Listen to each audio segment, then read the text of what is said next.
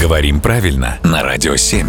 Володя, доброе утро. Доброе утро. Давай начнем сегодня с актуального. Поговорим про пропуски или пропуска. Я запутался. Помоги, пожалуйста. Но Ну, сегодня актуальны пропуска. Хотя пропуски, в общем, тоже. Пропуска — это документ. Пропуска, пропусков — так говорят о документе. Так. А пропуски — это когда что-то пропущенное. Ну, например, звонок или на работу ты не пришел. Да, вот на работу не пришел и забыл включить в битексе, начать рабочий день. Ага. И все, тебе ставят пропуск, а когда их много, то это пропуски. Ага. А если мы о- оформляем этот документ и с ним передвигаемся по Москве, то это пропуска. Ну, хорошо. Здесь система куда проще, чем та, что придумана для оформления этих самых пропусков. Спасибо, Володя.